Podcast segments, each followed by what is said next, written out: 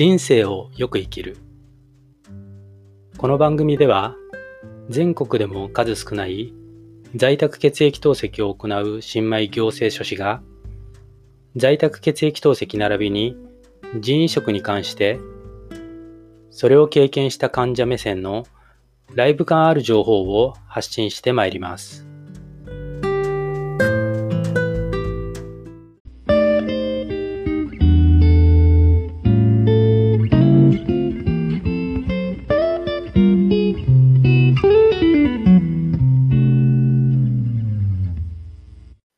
皆さんこんにちは、こんばんは、おはようございます。人生をよく生きる。本日はにせんにじゅうねんじゅういちがつのじゅうくにち木曜日になります。本日は、えー、透析患者の心理に、えー、フォーカスして、透析患者のたどる心理的プロセスのひな形に、えー、自分自身私自身の経験を照らし合わせてみると題して話を進めていこうかと思います。で、今日お話しする話の元ネタとしては、えー、今年のくがつ頃に、えー、私自身が書いたブログの内容になるんですけれども、えー、こちらのブログというのは、えーとですね、サイコネフロロジーにおける心身医学の役割という、うー、専門家向けの文献を参考資料として、えーまあ、それを元にね、えーまあ、素人なりにまとめさせていただいた内容、記事になるんですけれども、まあね、あの、専門家向け、医療従事者向けの専門資料というのを、まあ、素人がね、まあ、言うなれば勝手に、えー、まとめ上げるということは、まあ、言うなれば踏み越えてはいけない領域なのかもしれませんけれども、まあ、私個人としてはね、あのそういった医療従事者向けの専門資料というのを患者の目線っていうフィルターを一回通して、えー、それまた同じ、え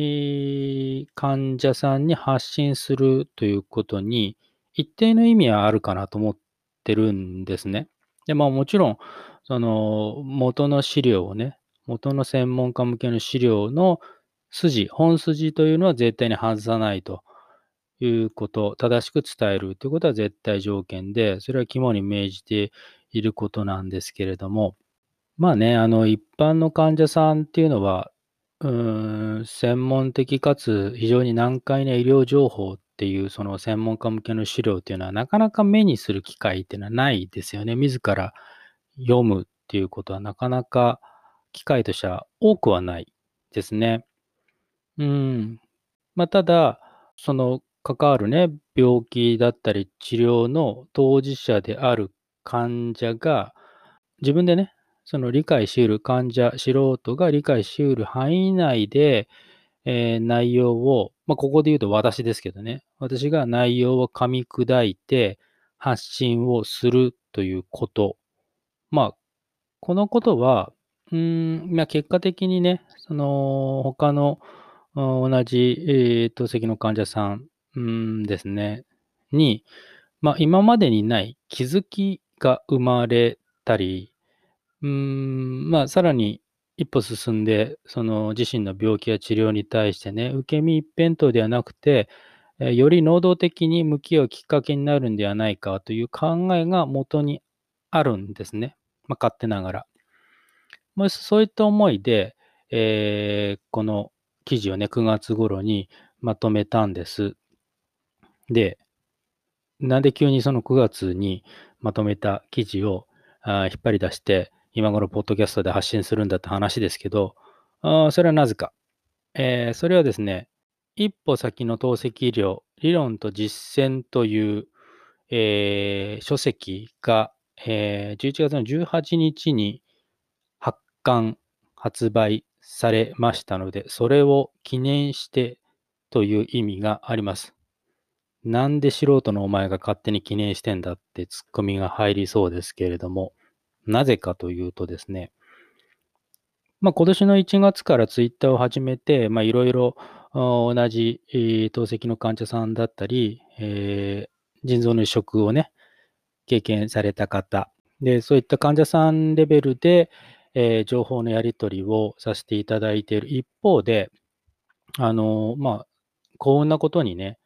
あの、専門家、まあ、医師の方だったり、看護師の方あとも、まあ、何度かね、そのツイッター上、エスエヌエス 上ですけど、情報のやり取りをさせていただく中のお一人として、えっと、内科医武雄こと、大竹洋一先生という方がいらっしゃって、まあ、その方が、えっと、先に申し上げた、一歩先の透析医療理論と実践という書籍のあるエリアをご担当されているんですね。えっとですね、どこかというと、パートツーのだいいっこうですかね。透析患者の心理の理解と精神疾患、過去うつ病、心身症への対応、サイコネフロロジーの基礎の部分を執筆担当されているということもあって、私の完全な一方的なあの営業活動ということも、まあまあ兼ねて、まあ、どれほどの波及効果があるかは分かりませんが、まあそんなこともあって、そのタイミングも合わさって、えー、今日ここで、うーんまあ、くがつにまとめた、えー、私自身のブログ、透析患者の心理にフォーカスした、えー、透析患者のたどる心理的プロセスのひな形に自分自身の経験を照らし合わせてみるという、うこのブログの中身を少し、えーまあ、ポッドキャスト風に少しアレンジしながら、えー、ご紹介しようかと思います。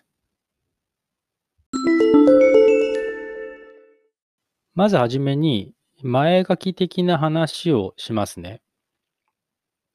あの冒頭の話を聞かれた方で、えー、内科医武雄先生と お, お前の関係は分かったと、まあ、ツイッター上で、えー、少々関わりがあるんだろうと。ただお前とその内科医武雄先生と今回のブログとそもそも何の関係があるんだという、その部分ちょっと話してなかったですね。それ話すると、これがね、なんとも偶然でびっくりだったんですけれども、あの、もともとね、冒頭にちょろっと口にしたサイコネフロロジーっていう言葉、サイコネフロロジーで、この言葉って、えっと、私の生体腎移植をしていただいた主治医、腎移植医の方から、うん、以前聞いたことがあって、非常に興味はあったんですよ。で、このサイコネフロロジーというキーワードを柱にして、えー、一つ記事を書きたいなと思って、いろいろ資料を探していたんです。で、えー、いろいろ読んで、えー、見る中で、一番、うん、こう自分的に刺さって、たのがこの内科医武雄先生の書かれていたサイコネフロロジーにおける心身医学の役割という文献だったんですけども、まあ、当然ね、そのくがつに記事をまとめる段階で、えー、このサイコネフロロジーにおける心身医学の役割を書かれている方が誰なのかなんて意識は当然しませんしね。うん。ただ、それが、えっと、いつ頃だろう。数ヶ月経ったあたり、あ、そんな経ってないか。ああ。うん、数週間経ったぐらいですかね。まあ、突然ね、あの、内科医武雄さんが、まあ、まあ、大竹先生ですね。あのが、エスエヌエス 上で、私の文献を紹介してくれましたみたいなね、まあ、恐れ多くも、うん、そのような書き込みをしてくださったんです。嫌な汗出ましたね、一瞬ね。やばっと。やばい、触れちゃいけないところに触れちゃったかなっていうね、思いがあって、まあ、早速、ちょっとこう、ディーエム させていただいたんですよ。すいませんと。あの、まあまあ、こうこう、こういう目的で書かせていただきましたっていうような、話をしたら、まあ、うん、先生の方も心よく了承していただいたという経緯があって、そこでつながるんですね。うん、もともと何の気なしに、えー、資料を探して、えー、自分に刺さった記事、サイコネフロロジーにおける心身医学の役割、その著者と知らず知らずに エスエヌエス で、えー、つながりを持っていたっていうね、こんな偶然あるかいと思いますけれども、まあ、そんなことで、えー、今回のブログの話す意味があるわけですね。はい。それちょっとご理解いただきたいと思います。で、まあ、本編を話す導入部分としての話を少しさせてもらうと、まあ、自分自身のね、経緯というのは、まあ、もともと末期腎不全になって、その状態で、えー、また保存期でしたけどね、生体腎移植をして、で、それが約じゅうねんごに、えー、廃絶してしまって、移植腎が廃絶してしまって、まあ、現在、在宅血液透析を導入して、えー、約はちねんじゃく経過するという現在なんですけれども、その過程においてね、まあ、それなりに、苦労はしましたよ。肉体的な疲弊だったり消耗のみならず、うん、結構精神的にも疲弊消耗しましたね。相当なものでしたよ。自分で言うのもなんですけどね。うん、その時々ってなかなか自分の、うん、立ち位置っていうのはこう客観視することは難しいもんでね、もんですよね。うん、まあ、恐怖だったり不安のもうこう渦に飲み込まれるようなそんな感覚ですよね。ただただもがくのみですよ。まあ、ただね、その時が経って一定期間経って、まあ私もね、在宅血液透析もはちねんめですから、うん、あの、肉体的にも精神的にもね、多少落ち着いてることもあって、当時を冷静に振り返ることができるんですよ。で、まあね、そんな時に、あの、まあ、再三ご紹介しているサイコネフロロジーにおける心身医学の役割というその文献を見た時に、えー、この透析患者があこう辿っていく心理プロセスっていうのをこう可視化したようなね、こうひな形のようなものがあったんですよ。で、あ、これは面白いなと、うん、思ったんですね。このひな形に私自身の経験というものを照合してみてね、それをこう皆さんにご紹介するっていうのは、先ほどお話しした話とちょっと重複しますけれども、こういわゆる学術的な情報ですね、専門家向けのちょっと難解なあ医療情報というのを、こう同じね、慢性、えー、腎臓病患者、シーケーディー 患者さんの方々に発信をして、その結果、その皆さんがそのご自身の現実に置き換える、その一つのきっかけになるんじゃないかと思ったんですね。まあ、なかなか先ほど申し上げたように、あの精神的、肉体的に疲弊しきっている時というのは、うん、自分を客観視することが難しいですけれども、うん、一旦ね、その立ち止まって自分の立ち位置っていうのを可視化できてね、客観性を持つことができたら、まあ、少なくとも、なんでしょうね、孤独感っていうのかな、そういったものは経験されるんじゃないかなと思ったんです、考えたんです。まあ、それもこれもね、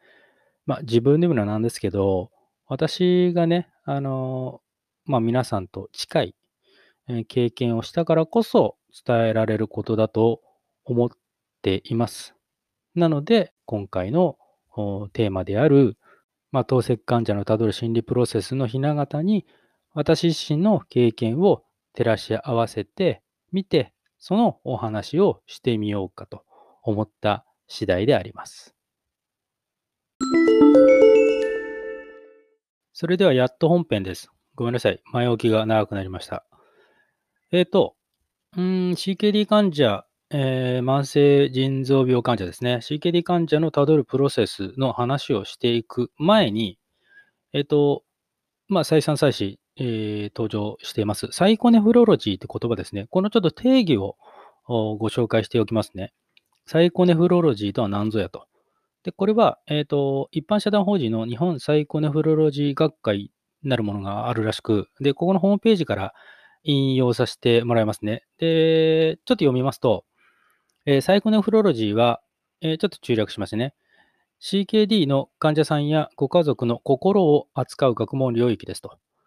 腎臓病学と心を扱う学問である精神医学、心理学、心身医学とがお互いの知恵を出し合いながら共に作り上げていきますと。サイコネフロロジーの第一の課題は シーケーディー と腎代替療法が患者さんやご家族の心にどのような影響を与えるのか、逆に心の問題は シーケーディー の経過や予後にどのような影響をもたらすのかを明らかにすることになります。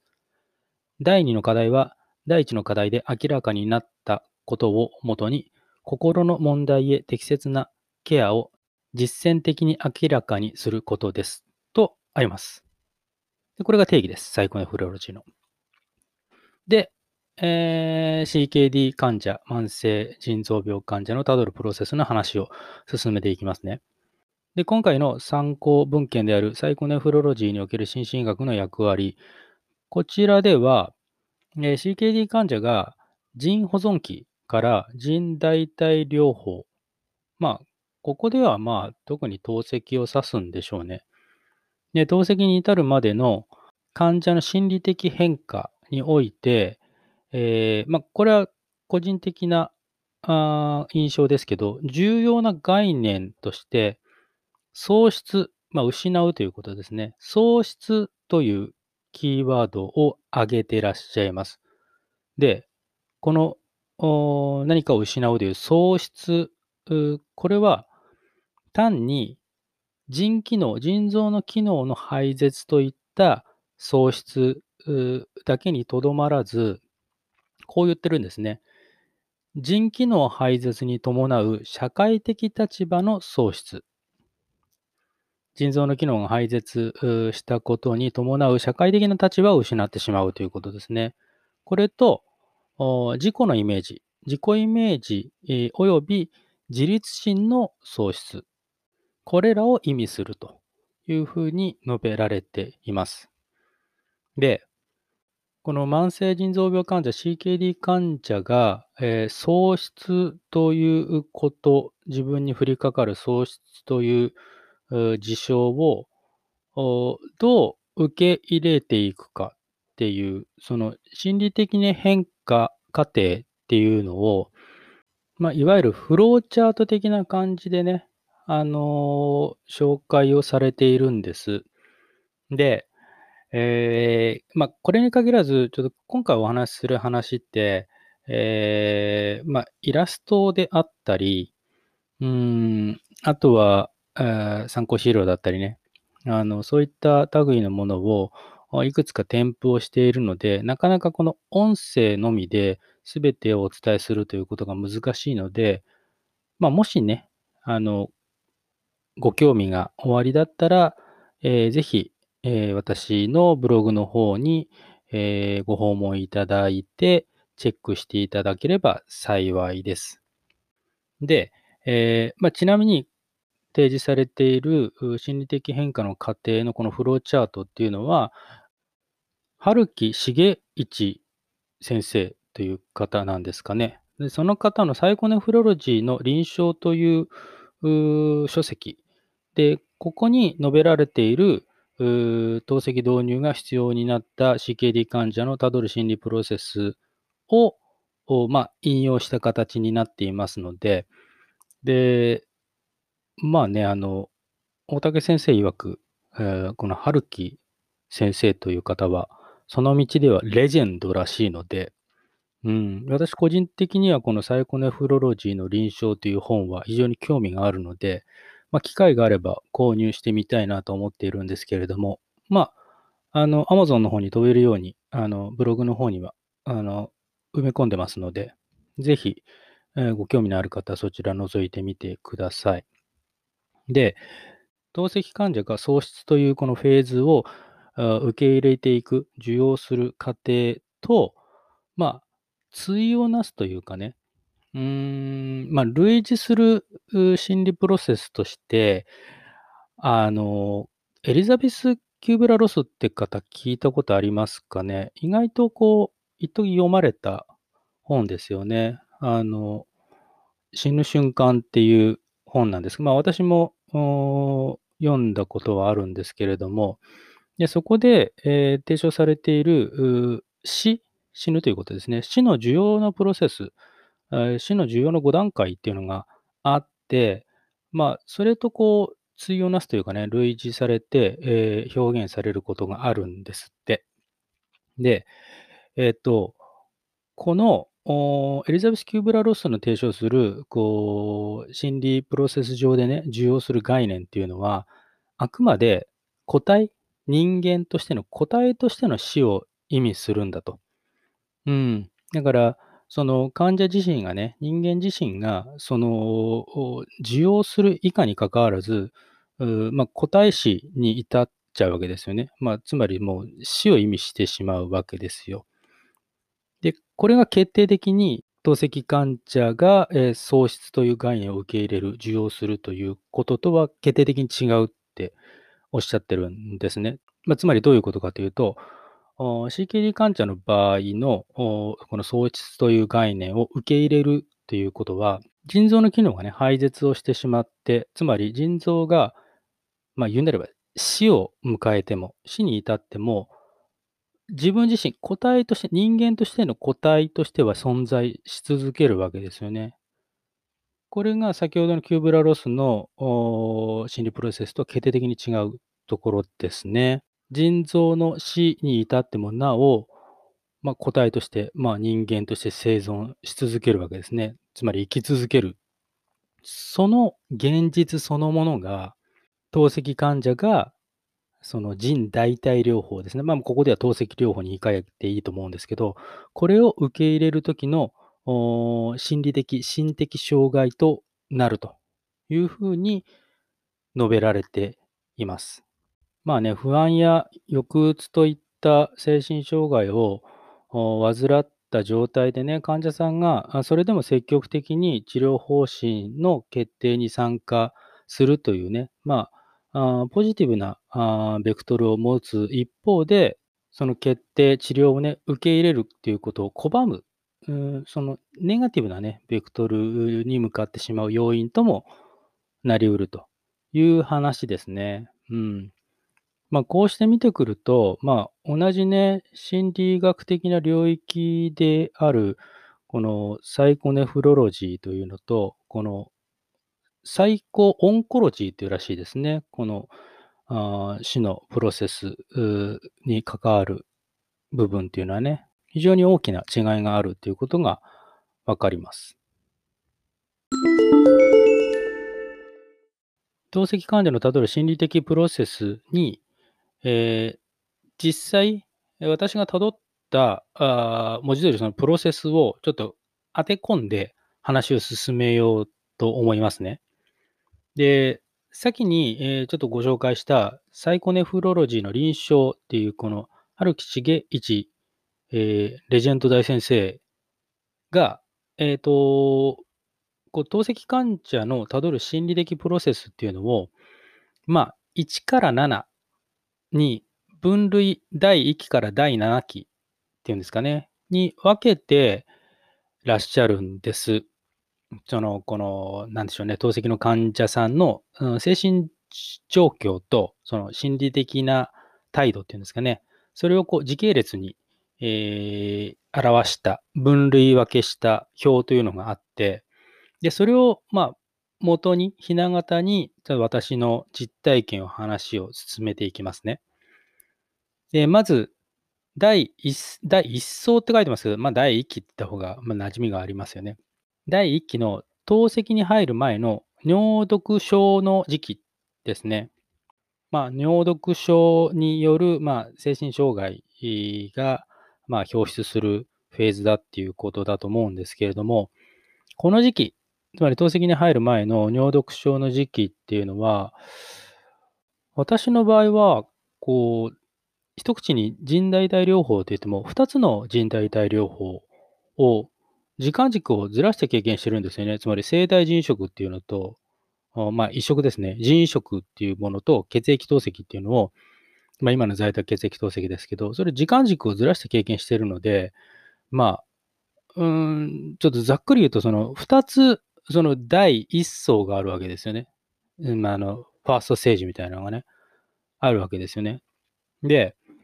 まあ幸いと言っちゃなんですけど、まあ、私の場合、その生体腎移植を受けたのは、腎保存期で受けたのでね、つまり腎機能に多少の余力があったので、まあ、ここでこう言われているような尿毒症がね、こう、顕著に出て、あましてやその精神的な障害っていうのが非常に表出したっていう印象はあんまりないんです。まあ、もちろんね、そのいろんなストレスだったり、うーん、いろんなこと諦めたりしてきたこともあるのでね、あの、まあ、いろいろ精神的に疲弊はした部分はあるんですけれども、うん、その尿毒症性の精神障害って、こう、くくられるような症状は出てなかったんじゃないかなと記憶はしてるんです。ただその代わりに、まあね、生体腎移植っていう、まあ、当時の自分、うん、まだね、今からうー十数年前も若い時でしたから、まあ、何やらこう得体の知れない相手には挑んでいくっていうようなね、うんまあ、期待もありつつ不安と恐怖がありましたね。で、まあ、まな板の恋のごとく、まあ、諦めの境地もありましたし、まあ、メンタルは、まあ、ぐっちゃぐちゃぐちゃぐちゃでしたよ。確かにね。うん。で、人食の直前って、まあ、こういったメンタルがぐちゃぐちゃな状況であったにもかかわらず、その人食の直前の職場っていうのは、あーそういったね、その体が思うように動かない、そのメンタルもなかなか不安定だっていう前提で、うーん、就業をね、あの、受け入れてくれてまして、まあ、勤務時間だったり、あの、勤務体制もね、あの、体調優先で非常に流動的に対応してくれましたので、非常にそこはありがたかったですね。うん。で、これに対して、あの、血液透析前、まあ私の場合在宅血液透析直ですけど、この前っていうのは、うーん、なんだろうな、生体腎移植をまず受けて、その、その手術が落ち着いて、体調が落ち着いた後に、あの、就活したんですよね。で、就活して、まあ、あいわゆる障害者枠ではありますけれども、まあ、まあ自分で言うのもおかしいですけどね、まあ、超がつくほど、まあメジャーな、ネーミングとしてはね、超メジャーな会社に、一応、まあ正社員として雇用はされて働いていたっていう背景があるんです。うん。で、まあね、入社当初っていうのはね、そのもちろんその生体腎移植を受けて体調も落ち着いてたもんですから、あの、とりわけね、問題なく仕事はできていたんですけど、まあ、徐々にやっぱ移植人の機能が低下していって、体調不良が顕在化してきて、まあ、仕事も休みがちになったんですよ。で、まあね、知らず知らずのうちに周囲との温度差もお意識してしまったんですかね。うん、精神的にはきつい状況が続きました。うん。まあ、これがね、あのーここで言う尿毒症性精神障害なのかどうかちょっとわからないですけど、まあ、精神的にきつかったのは確かです。なんでしょうね、喪失感と言われれば喪失感のようなものも初めて味わったのかもしれないですね。ちょっと周囲との温度差って先ほど言いましたけども、うん、それに近い感覚があったかもしれないです。うん、あの、通勤途中にね、パニックに近い症状が出たりして、あの、当日欠勤することもしばしばありましたよ。うん。まあ、結局ね、その当時在籍していた会社は給食っていうはの運びになりましたけどね。うん。まあ、ただ、まあ、幸いというか同時に、えーその時期、まあ、自分自身のね、仕事との関わり方っていうのを真剣に考えている時期ではありますね。うん。まあ、つまり、まあ、当時ね、片道いってんごじかん、いちじかんはんかけて職場に向かってフルタイム勤務っていう、そういう仕事の関わりでしたから、そういった仕事の関わり方から、まあ、労働のあり方ですよね。そういったことから、まあ、自宅で自分のペースでできる仕事をっていうような思考に変わったきっかけではあったかもしれないですね。まあ、それが後のあー行政書士試験に合格して、行政書士登録につながるわけですね。これが第いっき、第いっ層ですね。次、第にき、第に層と表現されているのが、えー透析の導入期。透析導入いっ週目からよん週目の間を透析導入期として、第に期としていますね。で、まあ、あー症状としては、平行不全って書いてますけど、多分これ、どうなんでしょう。不均衡症候群のことを指すのかなって個人的には思うんですけど、あの、それで言うと私はあんまり感じなかったです。うん。あの、本当の本当の導入透析っていうのを、まあ、ブイエー を作るね、ために入院をして、その病院で、えー、さんじかんからさんじかんはんぐらいかな、の透析をさんかいぐらいやったんですけど、初めてね、透析をやったということですけど、あまり不均衡症候群のような症状出なかったですね。で、まあ一応、このだいにきの透析導入期いっしゅうからよんしゅうの間に、まあ、前半は、えー、その平衡不全が起きるものの、そこから正常方向へ向かうと、移行していくというような表現はされています。で、次さんき、さんそう。これは回復安定期って表していますね。いっかげつから、透析導入からいっかげつからさんかげつの間ですね。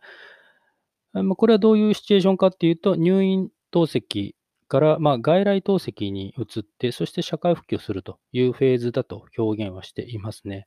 まあ、この入院透析っていうのはね、ケースバイケースですよね。あの、うん、先に私が申し上げた、うん、ブイエー 造成痛の手術をするために入院して、そこで、えー、入院透析をさんかいするっていうのを、文字通り入院透析というのか、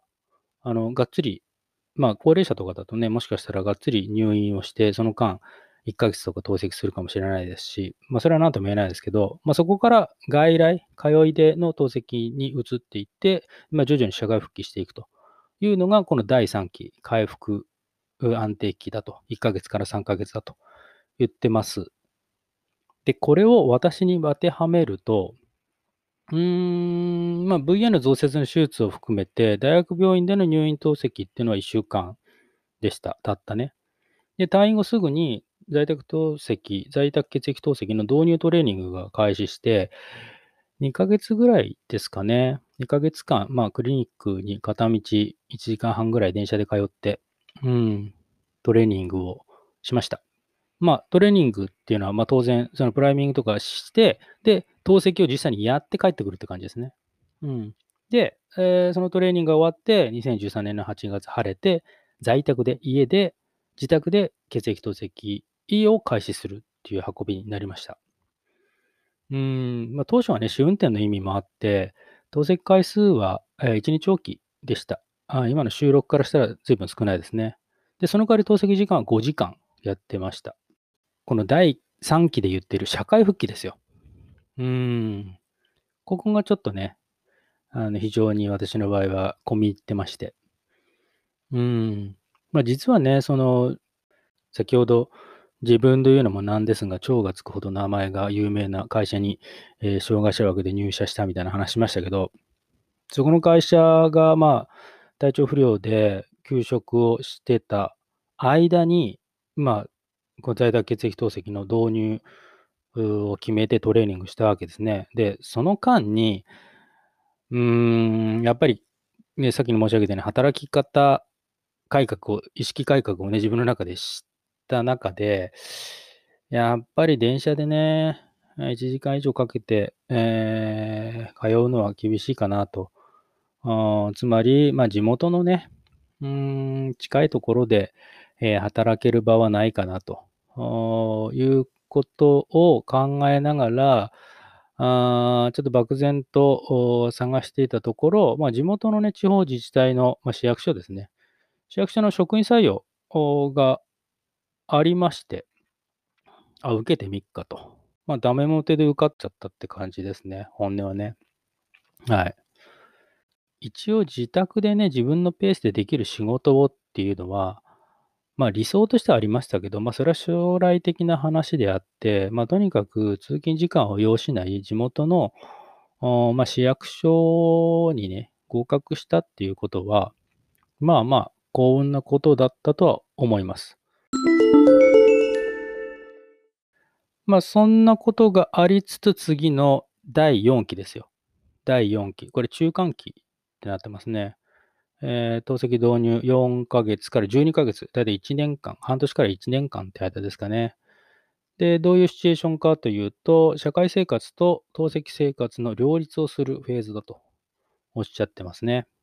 うん。で、私の場合は透析導入からだいたい半年過ぎたあたりから透析回数は週よんかい少し数増やしましたね。まあご迷惑かけて休職をしていた会社をまあまあ、辞めさせていただいて、退職する運びとなって、で、その地元の市役所で公務員として社会生活を再スタートを切ったわけですね。うん。まあ、普通はね、その新卒の方々と一緒にしがつからあの勤務開始ってなるところを、まあ私の場合はね、中途採用ではないんですけど、まあ、まあこういう状況なので、あの早くあの仕事始められるんだったら来てくださいよみたいな話をいただいたので、あ、じゃあいいですよということで、もう年の初めからいちがつから、うーん、公務員生活をスタート切ったっていうことですね。うん。まあ、ただ、まあ、結論から先申し上げると、このあー公務員生活っていうのはいちねんで終わっちゃうんですね。これがね、難しいもんです。で、次、だいごき、だいご層ですね。これ、社会適応期って書いてます。うーん、透析導入後いちねんからさんねんって、ちょっと急に長いスパンになりましたけど、うーん、新しい人生設計っていうフェーズになってますね。で、響きはいいですね。まあでもその名の通り、このフェーズは私にとっては重要なフェーズになりましたね。うん、公務員生活がスタートはしたものの、うんやっぱ透析中の気分不快が多かったもんで、なかなかね、あの思うように仕事はあできなかったです。うん、周囲の方には非常にご迷惑をかけましたけれども、うーん、透析中に気を失ったりね、えーしたのもその頃ですね。あと透析中に高熱が出たりっていうのもその時でした。まあ、高熱の原因は以前、ポッドキャストかブログでご紹介しましたけども、うーんまあ、広い意味での、まあ、排絶してしまった移植腎の拒絶反応ということだったんですけれども、透析するたびにさんじゅうきゅうどを超す熱が出ていたっていう大変な時期も重なって、うんなかなかあ順調な公務員生活というわけにいかなかったですね。そんなこともあってね、うーんいろいろ考えながら、個人的にはフルタイム勤務っていうのは、通勤の場所が問題ではなくて、うん、フルタイム勤務、うん、で雇われて、えー、働くっていうのは難しいのかなと。うーん、ちょっと甘いと、その考えは甘いぞと。いう方もいらっしゃるかと思いますけども、まあ私は私の判断で、うん、まあいちねんで結果退所することになりましたね。うん。まあただその役所をね、辞めるときにはもうあの自宅であの自分のペースでできる仕事をっていう意思は固まっていたので、そのための準備っていうのはしてました。うん、まあつまり、まあね、まあ、裸一貫で何かを始めるっていうことも可能なんでしょうけど、一応ね、その独立系の資格は持ってた方がいいかなということで、勉強を始めていました。うん、まあ、まさに、えー、このだいごきですか。だいごきで歌っている新しい人生設計ですね。うん、それを描き始めた時期ですね。まあ、手始めに宅建を受けましたよ。宅地建物取引主任者。まあ、これは順調に合格しまして、その勢いで行政書士も行ったるぜって思ったんですけど、まあ一発合格じゃなかなか難しくてね、うん、一発目は不発に終わりましたけれども、うん、まあ翌年には、うん、合格したのでね、あの自分の中であの方向性がね、明確になったもんで、あの精神的には非常に安定したと思います。だいろっきが再調整期ってなってますね。透析導入さんねんめ以降、さんねん以降。で、このフェーズは、生きがいの問題って書いてますね。それと、心身両面の調整。うーん、生きがいっていうのはなかなか難しいワードですね。まあ、行政書士のね、試験はね、まあ、なんとかにどめの受験で合格はしたんですけれども、その流れで、中小企業診断士も受験したんですよ。うん、中小企業診断士。まあ、残念ながら、一次試験は不合格。まあね、まあ一応ななかもく中よんかもくは合格したという、科目合格っていうは科目合格なんですけど、うん。まあ結果は一次試験は不合格と。さらに上を目指して中小企業診断士を受験したっていうと聞こえはいいですけど、まあ白状すると、うん、この中小企業診断士に向けた勉強っていうのは、行政書士動詞というのを第一歩を踏み出せないことへの、まあ、自分なりのエクスキューズだったんですよね。うーん、なかなかこう、うん、行政書士としてね、あの独立開業事務所を持ってね、開業するっていう一歩がなかなか踏み出せない、その勇気がなかったんですね。それのエクスキューズでした。これは白状します。まあ、良くも悪くもね、この中小企業診断士が、えー、一次試験不合格になったことで、まあ、腹は決まりました。もう、うん、まあ、しのごの言わずに、まあ、行政書士の登録はしようということで、県に登録はしました。で、そこからのね、あの、現在の活動、在宅血液透析、まあ、血液透析全般含みますけどね、まあ、それと腎移植に関して、まあ、自分自身がね、経験したことっていうのを、患者目線のそのライブ感のある情報っていうのを、うん、この、まあ、ポッドキャストだったり、ブログだったり、ツイッターっていろんなプラットフォームを通して発信するっていう、今の活動ですけど、うん、まあ、ここに、まあ、なんで至ったかっていう話はね、また、あの、別口で確かお話ししているので、ここでは割愛しますけれども、このだいろく章ですか、あの、生きがいの問題、心身両面で調整ってありますけれども、まあ、これは決して言い過ぎではなくて、在宅血液透析を始めてから、一番生きがいを感じてますし、えー、心も体、両面とも非常に良好なんじゃないかなと思ってますね。で、その理由は、やっぱり自分自身の理念、ポリシーっていうのを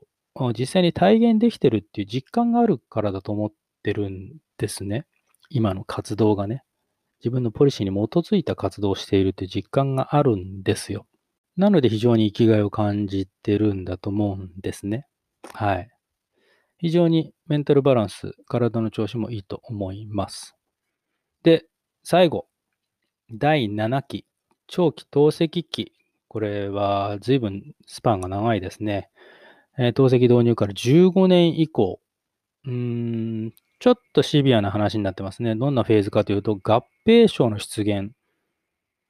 だったり、えー、再び死との隣り合わせの心理という、ちょっとドキッとするような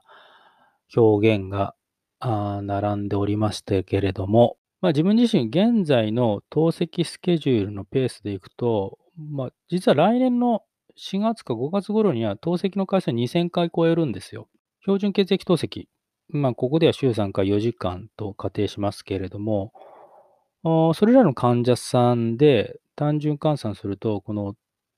透析回数にせんかい達成するには約じゅうよねんかかりますね、計算するとね。まあ、それを在宅血液透析を行っている私は約はちねんで達成するわけですね。頻回透析だったり長時間血液透析に関するそのエビデンスっていうんですか、あの医療用語というところの、そのエビデンスレベルっていうのはまだまだ低いらしくてね、この私の在宅血液透析の週ろっかいで、えー、さんじかんっていう、で、えー、いろいろなところで言ってます、エイチディーピー のひゃくはちっていう数値ですね。で、それが、その平均寿命の観点からいいか悪いかって、ちょっとようわからんのですよね。うん。なので、透析回数や時間に関係なく合併症が今後出現する可能性はあると、もちろん思ってますし、あの死っていうのはね、やっぱ常に意識はしてますよ。もちろんにじゅうよじかんずっとってわけじゃないですけど、うーん、何の病気もない、あの、健常な方からすると、常に死っていうのは意識はしています。まあね、透析療法を延命だっていう公言する方多いですからね。うん。もちろんね、その透析っていうのをやめれば死ぬっていう意味ではね、延命療法なのかもしれないですけどね、間違いじゃないんですけど、うーん、まあ、ただ今は、透析患者全体のうちのたった数パーセントしかいない在宅血液透析患者の一人ですからね、にせんじゅうはちねん、うん、全透析患者数約さんじゅうよんまんにんのうちのななひゃくにじゅうにん、率にして れいてんにパーセント ですからね、その中の一人として、その在宅血液透析の恩恵に預かれているっていうこの現状にね、感謝しながら、まあ前を向いて日々の生活を送りたいと思っております。今回の話の参考文献であるサイコネフロロジーにおける心身医学の役割では、えー、維持透析器の患者の課題をこう表現しています。透析を含む生活に適応し、自分の立場や価値をもう一度作り上げていくとしていますね。私自身は在宅血液透析、えー、約はちねんじゃくが経過ですね。うーん、在宅血液透析とともにというその生活スタイルそのものには慣れてはきました。で、透析と仕事との関わり方については、まあ、紆余曲折はありましたけれども、結果的にね、えー、自分の立場や価値をもう一度作り上げていく、まあ、きっかけにはなりましたね。つまりどういうことかというと、まあ、一人の人間として今自分に何ができるのだろうかということと、今の自分にしかできないことは何なのだろうかということを自問自答を繰り返した結果、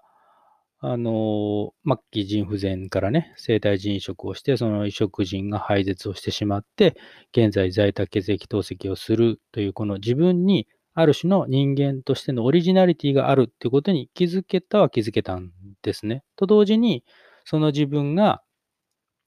まあ、現在ね、あのー、同じように在宅血液透析を行っている方だとか、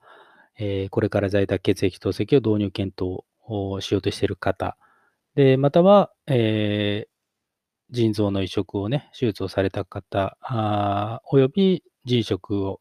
希望されている方とかね、まあ、あの私と近い境遇の方々の患者さん、皆さんのために、うーん、このね、えー、ポッドキャストだったり、ブログだったり、ツイッターを通して、えー、在宅血液透析、まあ、血液透析も含みますけども、並びに腎移植に関して、えー、私の経験うんを元にしたこう、いわゆるライブ感のある情報を発信するっていう、そのことに価値をね、付加価値を見出すことはできたと思ってるんです。はい。自分自身はね。あの、私のね、現在の行動の源っていうのは、あの、確固たる理念、ポリシーがあります。で、まあ、これはブログの方に、えー、掲載させていただいてるんですけれども、うーん、共生というキーワードで、えー、始まるポリシーになります。現実を受け入れ、自分としっかり向き合う。よく生きることの意味を問い続ける旅の途中で出会うであろうすべての人がよく生き、悔いのない人生を送るための一助となる。これが私の確固たる理念、ポリシーであります。まあ、この理念がね、絵空事にならないようにということはあ気をつけています。肝に銘じています。まあ、かといってね、あの、まあ、私自身がね、肉体的、精神的に安定していなくては、まあ、皆様へね、生きた言葉というのを発信することはできませんので、まあ確かにね、今、週ろっかい、週さんじかん、毎日毎日の在宅での血液透析に嫌気がさすこともあります。多々あります。まあ、そんな弱さもね、自分の弱さも時には発信していこうと思っています。まあ、透析は、あ原則死ぬまでやんなければいけないですからね、終わりのない戦いです。まあ一緒に頑張りすぎないよう頑張ってまいりましょう。ね。まあ今日はちょっと長くなりましたけれども、これで話の方は締めさせていただきます。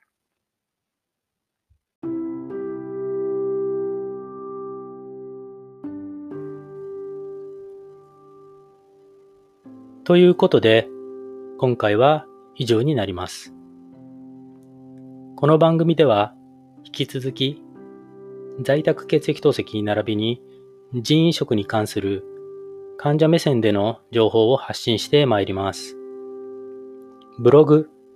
人生をよく生きるも開設しておりますので、そちらもご覧いただければ幸いです。ユーアールエル は エイチティーティーピーエスコロンスラッシュスラッシュキングダイにせんにじゅうブログドットコム です。